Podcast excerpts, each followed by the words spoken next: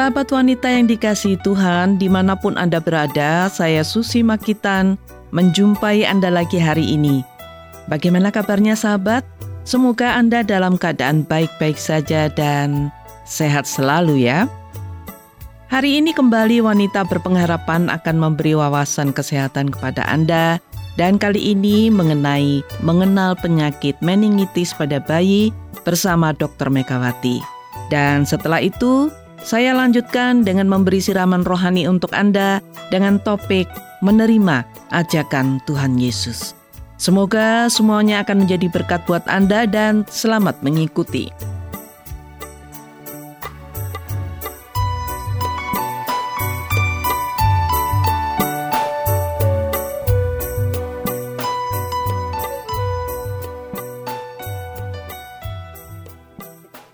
Sahabat, penyakit meningitis pada bayi bisa berbahaya bagi keselamatan jiwanya bila tidak ditangani dengan baik.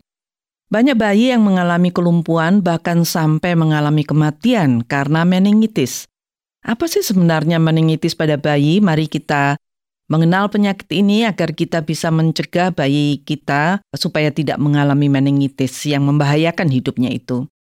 Saya akan berbincang-bincang dengan Dr. Megawati mengenai meningitis pada bayi dan beliau saat ini sudah bersama saya. Apa kabar, Dok? Kabar saya baik-baik saja. Kabar baik ya. Kita membahas penyakit meningitis pada bayi ya, Dok. Sebenarnya apa, Dok, penyakit ini? Jadi kalau dikatakan meningitis itu dari kata mening ya Bu Susi. Mening, mening ya. itu adalah selaput yang melindungi otak dan saraf tulang belakang. Jadi hmm. kalau itis itu mengatakan menandakan kalau ada peradangan. Peradangan. Jadi uh. ada peradangan pada, pada selaput pelindung otak dan oh. saraf tulang belakang. Selaput Jadi, pelindung otak dan saraf, saraf tulang, tulang belakang, belakang itu mengalami radang. Gitu. Pelindungnya. Oh, pelindungnya. Pelindungnya, okay. Bu Susi. Ya, ya, pelindungnya ya. Jadi otak itu ada mm -mm, pelindungnya. pelindungnya. Nah, itu namanya jadi, mening. Jadi pelindung otak dan saraf tulang saraf belakang Saraf tulang ya? belakang oh. itu mengalami peradangan. Peradangan. Iya. Nah, ini sebenarnya penyebabnya apa saja, Dok? Yang sering adalah karena virus. Virus ya. Tetapi hmm. bisa juga karena bakteri hmm. dan karena jamur. Hmm. Yang paling berbahaya adalah yang karena bakteri, Bu Susi. Hmm. Tapi yang paling sering itu karena virus. Paling sering karena virus, tapi paling berbahaya karena bakteri, iya. gitu ya, Dok ya. Kemudian satunya tadi itu karena uh, virus, bakteri, jamur. Jamur ya. ya. Ada tiga penyebabnya ya, penyebab utama nih ya, Dok ya. Mm -mm. Nah, ini bayi yang bagaimana yang berisiko menderita penyakit ini, dok? Bayi usianya di bawah dua bulan, Bu mm -mm. Susi, karena sistem kekebalan tubuhnya belum berkembang baik. Mm, ya. Iya, ya. Terus mm -mm. juga ada anak atau bayi yang menderita infeksi telinga. Oh, telinganya infeksi bisa ke sampai ke situ ya, Dok ya? Iya, atau bayi yang terlahir dengan ibu yang HIV hmm. dan dia sendiri HIV atau hmm, AIDS gitu ya. Ada riwayat hmm. infeksi kandungan atau bayi dengan cacat bawaan lahir. Hmm, itu semua nah, bisa berisiko iya, ya. Berisiko kalau itu bayi hmm. ya, kalau, yang kita bayi, katakan bayi. Kalau anak-anak sih bisa ditambah dengan anak-anak yang cedera mm -mm. kepala gitu-gitu mm, itu, itu ya mm. menderita operasi otak nah itu kemungkinan berisiko menderita meningitis oh itu kalau anak-anak yang mm -mm. bisa kalau mengalami bayi ya, cedera ya, ya. kalau tadi. bayi itu karena kebanyakan virus bakteri gitu ya dok ya iya Nah ini tanda-tanda yang bisa muncul dari meningitis ini apa saja pada bayi khususnya dok? Kalau pada bayi itu bervariasi. Mm -mm. Hanya kalau usianya kurang dari dua bulan ya Bu Susi ya. Mm -mm. Itu sulit untuk dideteksi. Oh, kurang Karena dari bulan sulit paling, ya. Iya, mm -mm. paling hanya demam. Mm -mm. Kurang mau atau tidak mau menyusui. Mm, tidak mau minum nafas, susu gitu ya. Iya, sesak mm -mm. nafas, rewel, Terus hmm. juga mungkin kuning badannya. Oh, sampai begitu ya. Suhunya hmm. rendah. Hmm. Atau yang terkenal itu ubun-ubunnya hmm. atau bagian lunaknya yang di kepala kan masih lunak itu hmm. biasanya menonjol. Menonjol itu. Karena oh. demam ya, bisa kejang juga. Kalau dua bulan ke atas itu ada kejang, hmm. ada muntah, hmm. juga rewel, nafsu makan kurang, hmm. mengantuk sulit dibangunkan. Oh. Nah itu kalau bayi. Tanda-tandanya banyak ya yang muncul kalau bayi itu dua bulan itu ya dok ya? Yang kurang, uh, kurang kalau dari dua, bulan. bulan itu kalau ya. kurang dari dua bulan paling hanya dia panas begitu Panas saja. gitu ya, Karena rewel memang gitu ya. Mm-mm, infeksi pada bayi, terutama Bu Susi Mm-mm. pada bayi itu sulit, sulit untuk ditegakkan. Maksudnya ini penyakit apa, begitu oh, ya? gitu ya. Jadi, Mm-mm. Dokter taunya infeksi karena dia demam, Mm-mm. mungkin rewel, nggak mau Mm-mm. makan. Hmm, Terus, begitu. Tapi infeksinya di bagian mana itu sulit. sulit ya. Iya. Mm-mm. Kalau dia sudah agak besar, kita bisa tahu karena Mm-mm. kalau kena meningitis itu biasanya kejang. kejang ya. Oh, ini kejang. Oh, bisa jadi meningitis gitu Iya. ya. Mm-mm. Mm. Nah, kemudian apa ada komplikasi dari meningitis ini, Dok? Ya pasti. Pasti ada ya, apa saja ini, meningitis Dok? karena kenanya ke otak ya dan Mm-mm. saraf tulang belakang walaupun itu selaput pelindungnya. Jadi Mm-mm. biasanya nanti itu ada keterlambatan perkembangan Bu Susi. Hmm. Ketidakmampuan belajar. Wah. Bisa juga lumpuh, Mm-mm. bisa sering kejang, Mhm. Gangguan pendengaran, Hmm. tuli, buta, Tuli ya. gangguan Mm-mm. bicara, Hmm. gangguan jantung, ginjal. Wah, penurunan fungsi mental, dan bisa terakhir itu yang paling parah kematian. oh gitu ya, Dok Ini ya. penyakit kalau kena ke otak itu bahaya, Bahaya sekali ya, iya, komplikasinya. Walaupun Mm-mm. bisa sembuh, kadang-kadang bisa anaknya lumpuh, bisa Hmm. anaknya jadi retardasi mental, Mm-mm. jadi kurang pintar nggak bisa begitu. dengar juga dengan baik gitu ya, Dok iya, ya. Itu itu komplikasi yang cukup cukup berbahaya lah untuk anak-anak, cukup merugikan bagi bayi ya, Dok ya. iya. Nah, dokter katakan tadi bisa sembuh. Lalu bagaimana mengobatinya, Dok? Bisa sembuh, mengobatinya ya dibawa ke rumah sakit ya, Mm-mm. karena itu kan nanti akan diperiksa Mm-mm. semuanya untuk Semuanya dilihat apakah ini virus atau bakteri, atau Bakteri jamur. atau jamur Nanti gitu ya. akan Mm-mm. diberi obat sesuai dengan penyebabnya. Penyebabnya. Gitu. Ya, ya, ya begitu ya. Jadi mesti harus dibawa ke dokter ya. Dan ini harus Harus di- opname, harus masuk rumah sakit. Oh. Nggak bisa cuma diobati saja tidak Nggak bisa. ya. Karena dipantau terus gitu ya, Dok ya. Iya. Mhm. Dan kemungkinan untuk sembuhnya sebenarnya kecil Bu Susi. kecil ya. Banyak yang banyak yang meninggal. Banyak yang meninggal itu karena apa kalau meninggal itu biasanya? Kejang kan nggak bisa nafas, terus Jantungnya namanya ya? otak. Iya. Oh, Otaknya mati nanti nanti. gitu ya, Dok Iya. ya. Nah, adakah cara untuk mencegah ini supaya bayi itu jangan terkena meningitis gitu bagaimana, Dok? Dengan cara vaksin. Oh, vaksin Jadi ya. sekarang Mm-mm. sudah ada vaksin untuk meningitis. Mhm. Bisa umur 2 bulan, 4 bulan, 6 bulan. Mm-mm, itu sudah Untuk bisa ya mencegah, mm-mm, iya. untuk mencegah. Kalau untuk serangan virus, jadi virus itu kan bukan hanya menyerang di otak, mungkin Mm-mm. bisa juga menyerang di lain. Juga jangan lupa untuk vaksin hepatitis B. Hmm, Gitu ya. juga hepatitis B. Mm-mm. Jadi makanya sekarang bayi baru lahir kan sudah divaksin hepatitis Vaksin. B. heeh, Yang iya. meningitis mungkin masih belum divaksin karena mahal. Mm-mm. Tapi saya nggak tahu mungkin sekarang sudah ada di puskesmas. Mm-mm. Kalau dulu Belum nggak ada, ada. ya. Jadi heeh. bayar sendiri. bayar sendiri mahal ya, Dok Iya. ya. Hmm. Cukup mahal sih, tapi nggak mahal sekali. Kalau Mm-mm. yang sudah ada kan vaksin hepatitis, hepatitis yang itu gratis. gratis itu ya. Iya. Mm-mm. Ya semoga nanti ke depannya bisa gratis ya ini ya. Iya, mm-mm. Hmm, ya, baik dok. Terima kasih banyak untuk wawasan mengenai penyakit meningitis pada bayi. Sampai jumpa di program berikutnya ya dok ya. Sampai jumpa Bu Susi.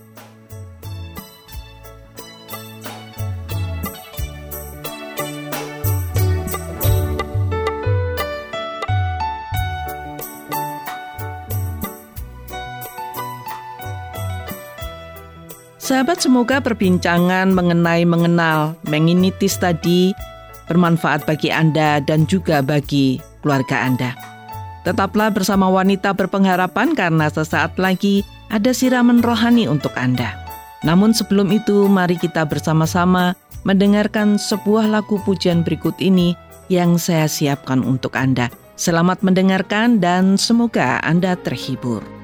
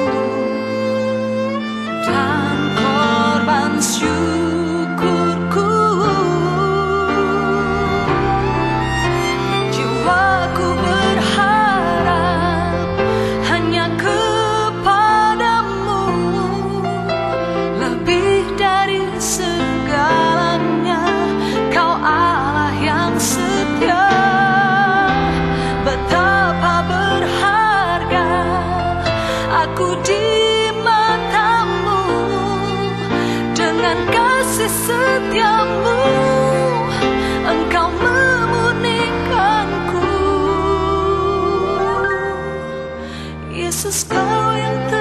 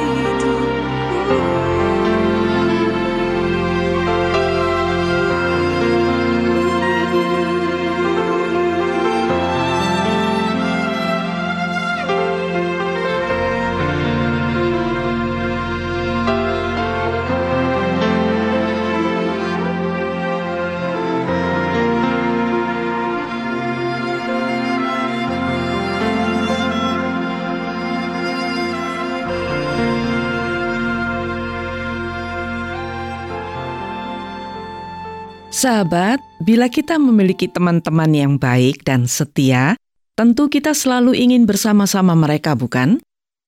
Dan kita senang bila teman-teman kita yang baik itu mengajak kita untuk kumpul-kumpul dan jalan-jalan. Karena kita percaya kita akan mendapatkan kesenangan dan kebahagiaan. Kita sangat percaya akan kebaikan teman-teman kita yang sudah membuktikan kebaikannya.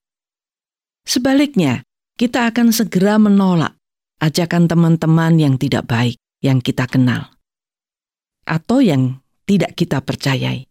Karena kita yakin ajakan teman-teman yang tidak kita kenal atau yang tidak kita percayai itu pasti akan mencelakakan kita. Sahabat, tahukah Anda bahwa Tuhan Yesus juga mengajak Anda untuk mengikutinya? Tuhan Yesus mengajak Anda karena Tuhan Yesus mengasihi Anda. Bagaimana bila saat ini Tuhan Yesus mengajak Anda untuk menjadi pengikutnya yang setia? Apakah Anda segera menerimanya? Atau Anda menolaknya? Sahabatku, dalam Alkitab ada kisah seorang pemungut cukai yang bernama Matius. Dan Matius sangat terkenal sebagai orang berdosa di tempatnya. Semua orang di tempat tinggal Matius sudah tahu dan sangat kenal dengan Matius si pemungut cukai itu. Pemungut cukai dianggap sebagai orang berdosa. Dan semua orang, terutama pemimpin agama pada waktu itu, tidak mau akrab dan bergaul dengan Matius karena takut dicap sebagai orang berdosa. Saya tidak tahu apakah Matius bisa hidup tenang dengan pekerjaannya itu. Saya rasa walaupun Matius punya banyak uang, tetapi pasti hidupnya tidak tenang karena dijauhi orang, dan pasti hati nuraninya tidak tenang juga. Matius akan terus dibenci oleh pemimpin agama pada waktu itu. Bila para pemimpin agama tidak menyukai Matius, maka banyak orang juga tidak menyukainya dan tidak suka dekat dengan Matius. Nah, pada suatu hari Tuhan Yesus mengajak Matius untuk mengikuti dia. Apa jawaban Matius? Apakah ia menerimanya atau menolak ajakan Tuhan Yesus? Mari sahabatku kita membaca kisahnya dalam Injil Matius 9 ayat 9 sampai 13. Anda bisa membacanya sendiri tapi untuk kali ini saya akan membacakannya untuk Anda. Begini kisahnya. Setelah Yesus pergi dari situ, ia melihat seorang yang bernama Matius duduk di rumah cukai. Lalu ia berkata kepadanya, "Ikutlah aku." Maka berdirilah Matius lalu mengikuti dia. Kemudian ketika Yesus makan di rumah Matius, datanglah banyak pemungut cukai dan orang berdosa dan makan bersama-sama dengan dia dan murid-muridnya. Pada waktu orang Farisi melihat hal itu, berkatalah mereka kepada murid-muridnya, Mengapa gurumu makan bersama-sama dengan pemungut cukai dan orang berdosa? Yesus mendengarnya dan berkata, "Bukan orang sehat yang memerlukan tabib, tetapi orang sakit. Jadi pergilah dan pelajarilah arti firman ini. Yang ku kehendaki ialah belas kasihan dan bukan persembahan, karena aku datang bukan untuk memanggil orang benar, melainkan orang berdosa." Sahabat, dari kisah tadi kita tahu bahwa Yesuslah yang mengajak Matius untuk ikut dengannya. Yesus tahu siapa Matius. Yesus tahu Matius adalah orang yang tidak baik, orang berdosa, dan orang yang tidak disukai oleh pemimpin agama pada waktu itu. Para pemimpin agama waktu itu berpikiran bahwa orang berdosa harus dijauhi, dan bila perlu harus dihukum. Sahabatku, Yesus tahu Matius orang berdosa. Oleh sebab itu Yesus mengajak Matius mengikutinya agar Matius bertobat dan dosanya diampuni. Yesus tidak akan membiarkan Matius terus melakukan dosa. Yesus pasti ingin Matius diampuni dosanya karena Yesus sangat mengasihinya. Lalu bagaimana tanggapan Matius ketika Yesus mengajaknya untuk ikut bersama-sama dengan Yesus Apakah ia menolak? Apakah Matius tidak menerima ajakan Yesus? Jawabannya sudah sangat jelas, sahabatku. Ia langsung menerima ajakan Yesus. Matius segera ikut Yesus ketika Yesus mengajak mengikutinya. Matius tidak berpikir panjang. Matius langsung ikut Yesus. Matius bahkan makan bersama-sama Yesus di rumahnya. Saya bisa membayangkan betapa bahagianya perasaan Matius. Matius merasa aman bersama Yesus. Matius merasa bangga bersama Yesus. Dan Matius merasa dikasih dan dipulihkan oleh Yesus. Sahabatku, mengapa Matius begitu segera menerima ajakan Yesus? Apakah Matius mengenal Yesus? Apakah Matius tahu siapa Yesus? Tentu saja, Matius mengenal dan tahu siapa Yesus. Matius tahu bahwa Yesus adalah harapan bagi orang berdosa. Karena hanya Yesus yang sudi mengampuni orang berdosa. Yesus akan mengampuni orang yang percaya serta mengikutinya. Yesus mengasihi semua orang. Jadi semua orang yang berdosa yang bersedia mengikutinya, dosanya akan diampuni. Karena Matius sungguh tahu dan mengenal Yesus, maka ia segera menerima ajakan Yesus. Bahkan ia menerima Yesus di rumahnya. Bagaimana dengan sahabat sendiri? Tahukah Anda siapa Yesus? Sudahkah Anda menerima ajakan Yesus? Sahabat, firman Tuhan dalam Injil Yohanes 14 ayat 6 mengatakan, Akulah jalan dan kebenaran dan hidup. Tidak ada seorang pun yang datang kepada Bapa kalau tidak melalui aku. Sekali lagi, Tuhan Yesus mengatakan, Akulah jalan dan kebenaran dan hidup. Tidak ada seorang pun yang datang kepada Bapa kalau tidak melalui aku. Sahabat, Tuhan Yesus adalah kebenaran dan jalan menuju Bapa, artinya jalan menuju surga. Tidak ada jalan lain menuju surga kecuali melalui Yesus Kristus. Tuhan Yesus adalah Putra Allah yang diutus ke dunia, mati dan bangkit lagi untuk menebus dosa umat manusia. Barang siapa yang percaya dan mengikuti Yesus, maka ia tidak binasa, melainkan ia akan memperoleh hidup yang kekal, seperti yang dikatakan firman Tuhan sendiri dalam Injil Yohanes 3 ayat 16 sampai 18 yang mengatakan, Karena begitu besar kasih Allah akan dunia ini, sehingga ia telah mengaruniakan anaknya yang tunggal, supaya setiap orang yang percaya kepadanya tidak binasa, melainkan beroleh hidup yang kekal. Sebab Allah mengutus anaknya ke dalam dunia bukan untuk menghakimi dunia, melainkan untuk menyelamatkannya oleh Dia. Barang siapa percaya kepadanya, ia tidak akan dihukum. Barang siapa tidak percaya, ia telah berada di bawah hukuman, sebab ia tidak percaya dalam nama Anak Tunggal Allah. Sahabatku, jika kita merasa bahwa kita orang berdosa, kita membutuhkan Juru Selamat. Kita membutuhkan Yesus Kristus yang mengampuni dosa kita dan menyelamatkan hidup kita dari kebinasaan. Tuhan Yesus selalu mengajak kita untuk mengikutinya. Bila Anda mengikutinya, maka Anda akan dipimpin oleh kebenaran, sehingga hidup Anda berada dalam jalan yang benar, dan yang paling penting adalah keselamatan hidup kita kelak. Tuhan Yesus adalah anugerah keselamatan yang diberikan oleh Allah Bapa. Jadi bila saat ini Tuhan mengajak Anda, terimalah ajakannya. Jangan ragu dan bimbang. Seperti Matius, ia segera menerima ajakan Yesus.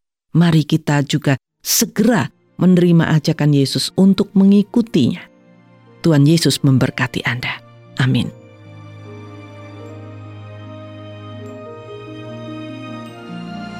Selama hidupku kan selalu berseru ku cinta kau. Semua akan berubah, dunia akan berlalu, ku cinta kau.